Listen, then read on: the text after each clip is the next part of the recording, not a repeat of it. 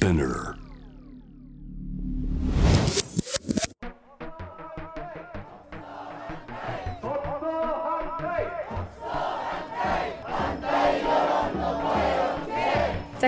あ聞く力って戻った時にじゃあ何の声を聞いてたのかっていう疑問はあります。いやだから聞いて忘れてるのかなっていうか 聞くのは聞くけど別に聞くだけですよっていうことなのかなって。これあの国葬となるとあの国費でやられるということになると思うんですけれども、予算措置のためにこれは閣議決定になると思いますが国会審議っていうのは必要ではないのでしょうかっていう。あのえーっとうそのうなんだえーえー国葬儀いそのいわゆる国葬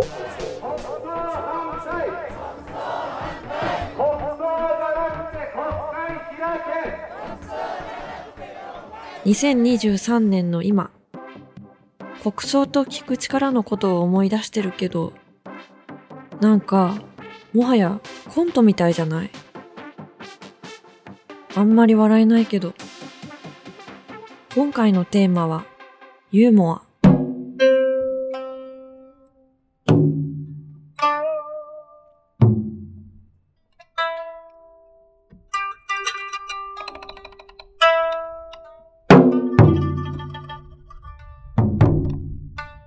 あれ？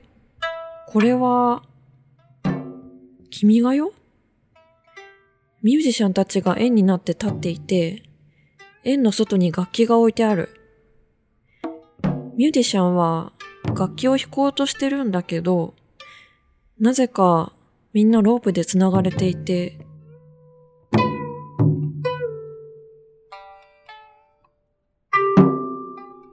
そのミュージシャンがお互いに縛られ合いながら国歌を演奏するっていう作品シリーズは、こう、集合すれば集合するほど、お互いが障壁になって演奏しにくくなって、どんどんどんどん、ゴールから離れてっちゃうっていう、国歌を演奏するっていうのが一つこう、ゴールなんですけど、アーティストの加藤翼です。基本的に、まあ、現代アートをやってます。こう人を巻き込んでいって、参加してくれる人と一緒にこうパフォーマンスを作るっていうプロジェクトをやっています。で、まあそのプロジェクトを映像とか写真とかで撮って、で、それをインスタレーションとして展覧会を作るっていう、こういう二つの柱で、あの、活動してます。へえ。ぜひみんな映像を見てほしいな。概要欄からチェックできます。必死さにやっぱりユーモアはありますよね。演奏しにくくしてる僕と必死に演奏しようとしてくれてるミュージシャンたちっていう掛け合いが生まれて、だんだんこうどこに向かってんのかわかんないっていうか でもそれが国歌なんですよね。まあ国歌を演奏するっていうのが一つこう、ゴールとしては機能してるところなんですけど、だから、まあ一つメタファーになってるっていうか、こうすごい世の中良くしよう良くしようってみんなが思ってても全然良くなんないじゃないですか。だからそういう、まあそういうユーモアって言っちゃうとちょっと公平があるかもしれないけど、でもなんかそういうものだなというか、その人間って。で集団化した時とか、なんかそのお互いの分からなさとか、なんかそういうのすごい面白いなって思いますね。へえ。その考え方、面白いですね。直接的なジョーク以外にも、こういうユーモアもあるのか。やっぱりどこまで行っても、まあ理論だけで出来上がってないじゃないですか。世の中って。やっぱ感情的なものもあれば、まあ信仰的なものもあれば、まあ経済的なものもあるし、まあ政治的なものもあると思うんですけど、人間のわからなさとかって、すごい普遍的だと思うんですよね。結局、まあわからないものと一緒にこう生きて、まあまあ死ぬわけじゃないですか。でもその生きてる間のそのわからなさとかは、人自体だとまあ僕は思うんですよね。そのユーモアっていうのは、僕は分からない人を分かるためにあるものだと思ってるので、なんか、分からない人ばっかりじゃないですか。だけど、あ、こういうことで笑うんだっていう、その人とその人にこうチューニングしながら、喋っていくっていうことが、まあ、ユーモアの醍醐味だと思うので、決して正義の押し付けではないので、これに笑えよとか、これみんなこう思うよな、そうだそうだではなく、あ、こう思ってんだこの人は、へえ、この考え方して面白いね、あはははは、俺とは違うけどね、っていいと思うんです。ユーモアって面白い。あ、どちら様ですか？はい。えー、スタンダップコメディアンの昨夜の川です。アメリカ・シカゴを拠点に、えー活動しております。ユーモアは本当に対話のきっかけになると思うんですよ。その、そのまままっすぐバチッと正論として言ってしまうと、まあ相手にトゲになってしまうこととか、角が立ってしまうことも、やっぱりこう、伝えようという自分なりの、まあ、努力として、まあ、ユーモアってあるものですし、うんで、その上で、本当に心と心のコミュニケーションが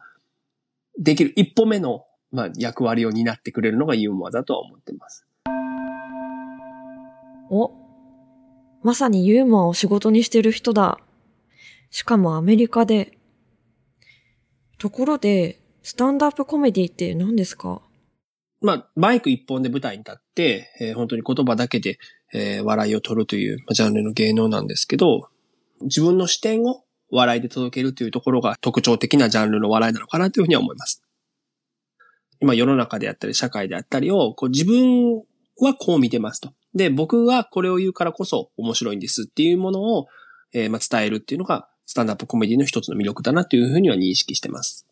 アメリカって意見の異なる人がとにかく集まってできた国なので、日頃から、じゃあみんなが同じ意見になることってないからこそ、対話とか、あと、あなたはこう思うんですね。あ、僕はこう思うんですっていう、結構議論が日常的に行われてるっていうのがあると思います。だから、政治ネタに関しても別に、舞台上のコメディアンとお客さんの意見が一緒になる必要って必ずしもなくて、あとは、隣に座ってるお客さん同士が同じになる必要もなくて、それを、こう、違う意見の人に出会って、それを笑える場所っていうところで、コメディの劇場が機能してきたという歴史はあるので、ふむふむ。表現者がコメディとかアートを通して自分の視点をプレゼンして見る人に考えさせるっていう役割を持っているんだね。二つはちょっと似てるかも。活動しにくいなと思う時もありますけどね。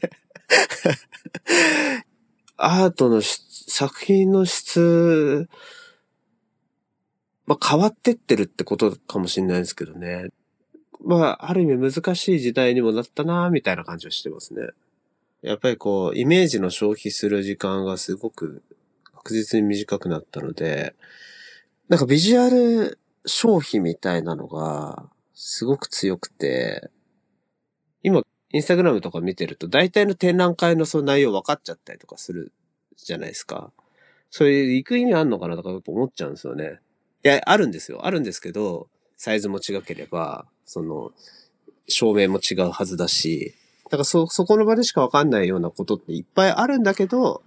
なんか、やっぱ予想を合わせてきますよね。でも世界中のそういうギャラリーもほとんどのミュージアムもインスタグラムやってるので、一応何やってるか全部終えるじゃないですか。まあ、どんどん流れてくるんで。でもなんかそうするとビジュアルばっかりこう消費してて、最近思うのは、アメリカも自分と違う意見の人に笑えなくなってるっていう、やっぱ状況が顕著で、それが結構危ないことなんじゃないのかなっていうのは、コメディアンとして思ってるので、で、そういうのが SNS とかで自分と同じ意見の人が集まりやすい環境が昔よりも整うことによって、そういうジョークすら笑えなくなってる。うん。っていうのは、すごく、うん。自分と同じ意見の人たちの前だけでネタやって、うんうんと頷かれて、そうだそうだってこう、笑かしてるのは別にこれ、コメディじゃないので、集会なので、なるほど。インスタグラムで見たものを現場で確認してるだけみたいな感覚。なんか身に覚えあるな。その場限りの一体感とか、そういうの、SNS が蔓延してる今、作りづらい状況があるんだね。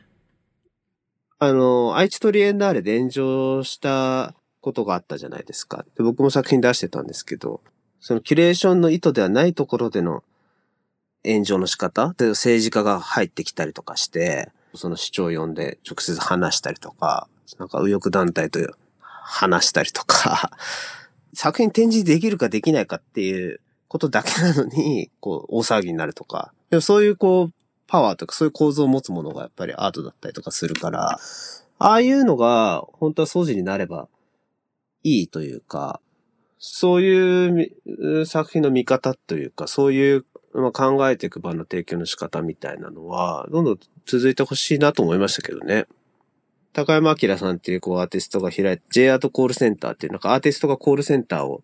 開いて、で、そこでこう講義の電話をこう、アーティストが受けて応対するみたいな、まあ、プロジェクトを発案してやって、僕も電話で話してたりとかしてたんですけど、やっぱ作品見てなくて、でも作品見てないから講義しちゃいけないとは僕はまあ思わないんですけど、それはなんかすごい現代的だなと思うんですよね。だから昔だったら別にその作品見てない、あの、一つの彫刻に対して、そんなにこう、パワーが多分出ないというか、ちょっと思ってたんですけど、でそういう意味ではこう、一見活動しにくいことがあるかもしれないけど、それが逆にチャンスかもしれないな、みたいな ことは思いますね。なるほど。ピンチだからこそチャンス。でも、やっぱりコールセンターの話気になる。もう少し聞かせてもらってもいいですか？最初はすごい怒ってても、まあだんだんなんか別に普通になるっていうか、そのコミュニケーション取れないわけじゃないっていうか。だから寂しいだけ問題とかもありますけどね。やっぱり全然知らない怒った人と、まあ長い人だと1時間くらい話すんですよ。ずっと怒られながらってか別に怒っていいんですけど、まあたまにそう怒ったりとかしながら、でも話していくと、なんかこう、お互いスッキリみたいな。別に何のこん回答も導き出してないけど、もうとりあえず疲れたみたいな。それで怒りが済むんだったらもう別にそれでいいやみたいな。それじゃダメなんですけど、でも、それがダメだよって言っても、そんなの全員が受け入れてくれるわけないじゃないですか。絶対左がいたら右もいるし、常にやっぱ矛盾するわけじゃないですか。やっぱ集団なんで。でも、それがずっと分かれてるだけじゃ、まあダメで、やっぱ全然こう、まあ話にもなんない人とどういうふうに話すかみたいな。へえ。コメディでもこういう場面はあるんですか？アイオワ州も、まあ街によって違うんですけど、僕が一回、まあ営業で行ったところが、本当に95%以上が白人の街で、しかもお客さんがその日結構ご年配の方々が多くて、で、みんな白人の中で僕舞台、そこそ60分やる中で、60分で2笑いぐらいしかなかったんですよ。で、な、なんなんだお前はみたいな感じの顔をずっとお客さんたちにして腕組み出して死ぬほど滑ったんですけど、で、その時にやっぱり僕は、ユーモアって、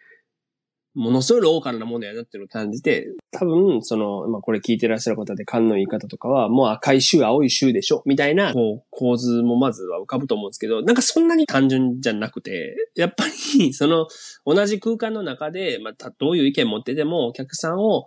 こう、同じ船に乗せるじゃないですけど、僕のことを、こう、まずは、もっと知りたいな、聞きたいなって思わせられないと、やっぱ、もう喋りだけで立っているからこそ、どれだけ、あの、同じ船に乗っけて、こう、一緒の海に航海していけるかっていうところになってくると、まあ思います。やっぱアートってかなり間接的なんですよね、パワーが。その能力的に。なんかこう、器的な感じなので、やっぱ別の回路っていうか、が必要なんじゃないかなって感じですけどね。まあ、例えば差別主義者がいるとするじゃないですか。かめっちゃダメだし、めっ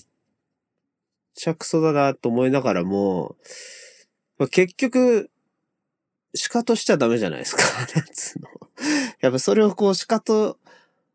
してったら、やっぱこう、どんどんどんどんそいつらがそいつそれで、その、フィルターバブル的にコミュニティ作って、こっちはこっちはコミュニティ作って、で、じゃあもう最後戦争するか、みたいな感じになっちゃうので、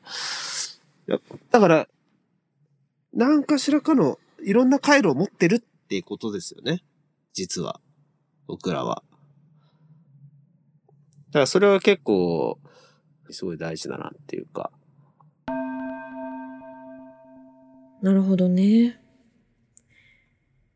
直接的な表現じゃないからこそ、対立してる人とか、意見の違う人をつなげる力を持ってるわけだね。なんか、今、すごく必要なものな気がする。これからこういう表現をもっと活発にさせるには、何が必要なんだろ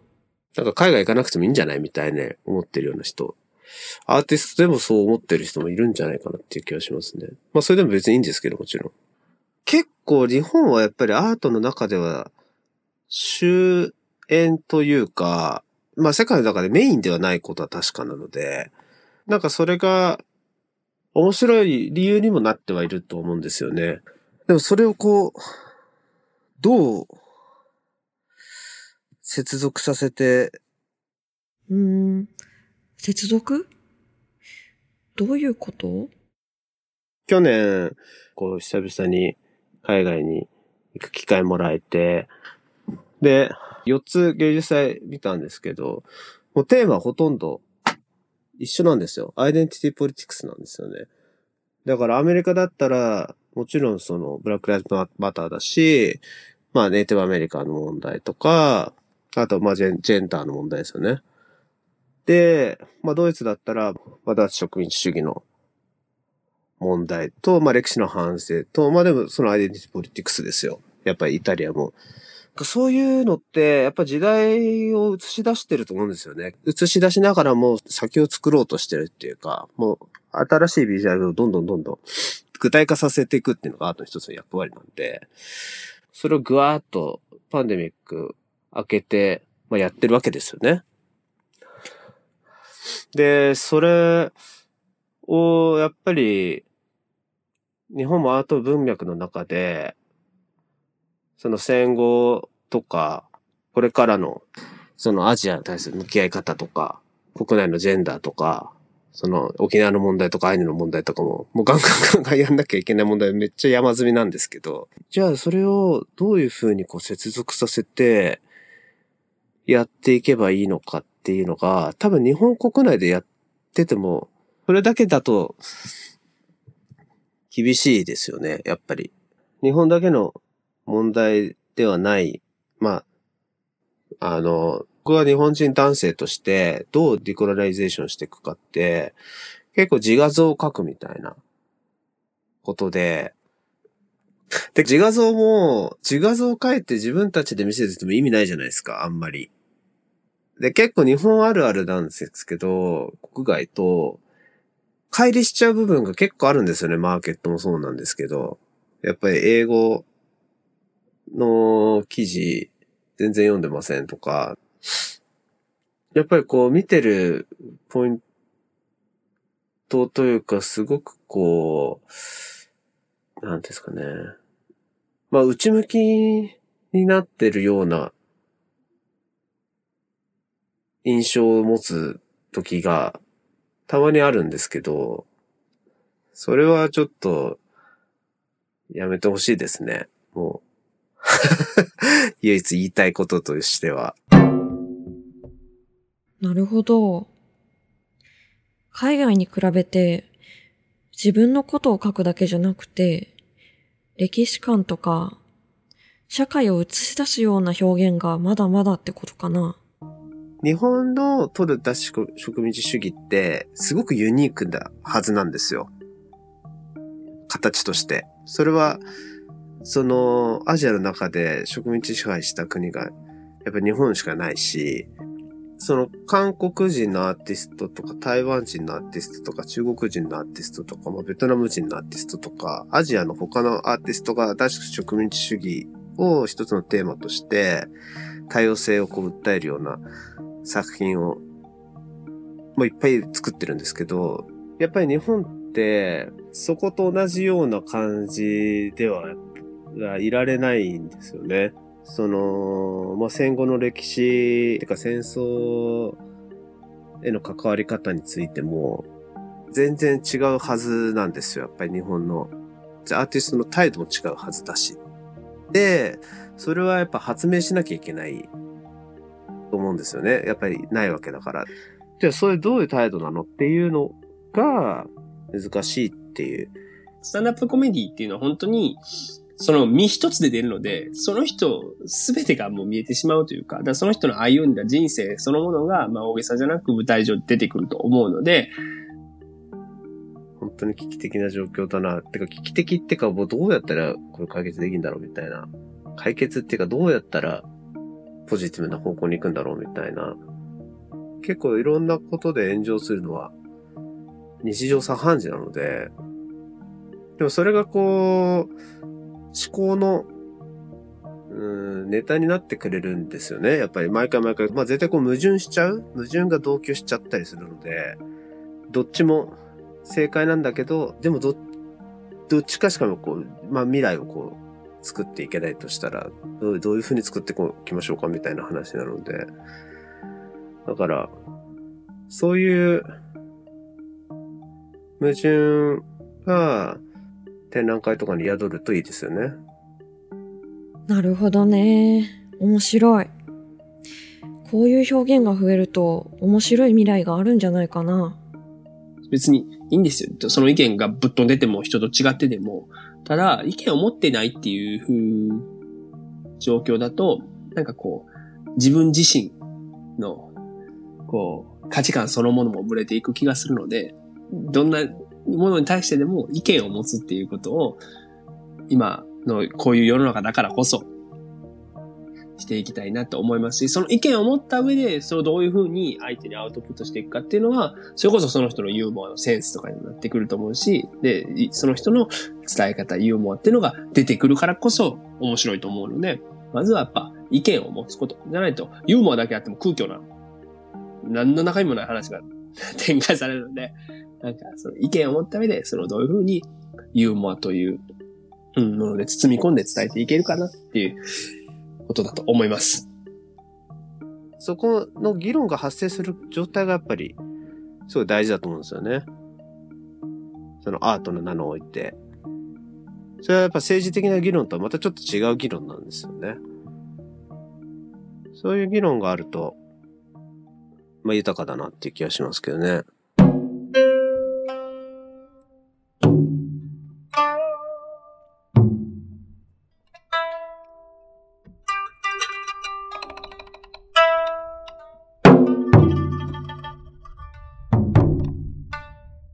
レイジシーズン2ユーモア感想メッセージは概要欄のリンクからお送りください。ボイスメッセージも募集中。レイジは Apple Podcast、Spotify など主要なリスニングサービスでお聞きいただけます。フォローボタンからフォローをお忘れなく。ハッシュタグは、レイジポッドキャスト。英語で R、A、G、E、カタカナでポッドキャストです。次回はついにシーズン3に突入。お楽しみに。